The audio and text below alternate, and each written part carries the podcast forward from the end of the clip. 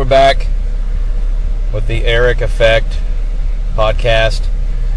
Wanted to do at least one more before Hurricane Irma hits. Irma-Gerd. Um, or Irmageddon, as we've all started calling it.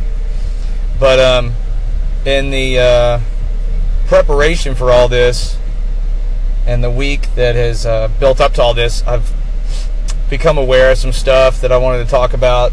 And uh, it started in a meeting early in the week where one of the guys was sharing about some stuff he was struggling with at the uh, uh, Adonai Restoration House, and broke it down to his thought process and belief system around, you know, he, he shoulda or coulda or woulda type mentality, uh, but he should have been in a position or should be in a position where he's making more money or having more than what he currently has right now, which we immediately identified and talked him through, and um, you know, brought him back into a a, a good position. But I I've, later in the week now, I've, I've uh, realized that, you know, the reason I picked up on that so quickly was uh, because I'm currently struggling with the same thing and have for a long time.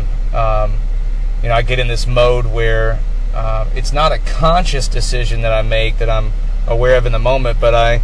I start getting into this place of I should be further along, I should be making more money, I should have more, I should have prepared better this week, I should have sent my wife and kids away before the storm hit, um, and all of that mentality and thought process puts me in a position of constant lack and constant limitation, uh, and that turns into frustration and resentment, and also positions me to feel very inadequate, you know, um, as if I'm wrong or I've done something wrong. And it's a heavy undercurrent in my kind of pre-programming or old story that runs in a lot of different areas of my life, I'm finding. And, and really, I don't know if there's even areas of my life. I think there's just my life. And uh, because I've tried to pinpoint this in areas, I've, I have failed to realize that this is just pre-programming, uh, old story garbage. And uh, in my life, period.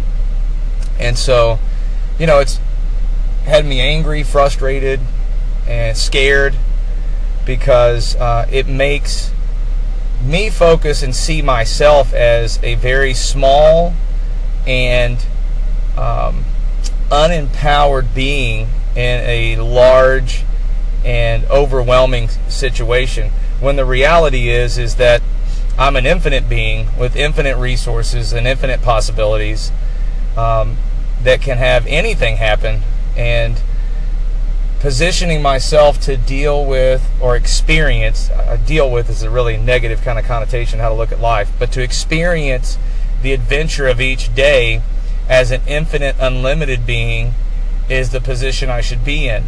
Positioning myself um, to be small or limited, whether it's on purpose or not, causes me to experience um, life with like um, blinders on. I'm only able to see part of the story or part of the events and experience things in a very limited way based off that perspective. So I, uh, I've got to go back and put the daily work in place that reminds me and puts me in an awareness of uh, the limitlessness that I am, and that each of us are, and that how everything's interconnected, everything is one. And when I see things and experience things and feel things that way, um, it eliminates the victim, um, fight or flight survival mode that I have spent far too much time in, and I see so prevalent in the environment today. So anyway, gonna pop off here. That's it, man. Shoulda, woulda, coulda is bullshit. Let, get it out of your vocabulary. I'm getting it out of mine. Stay safe.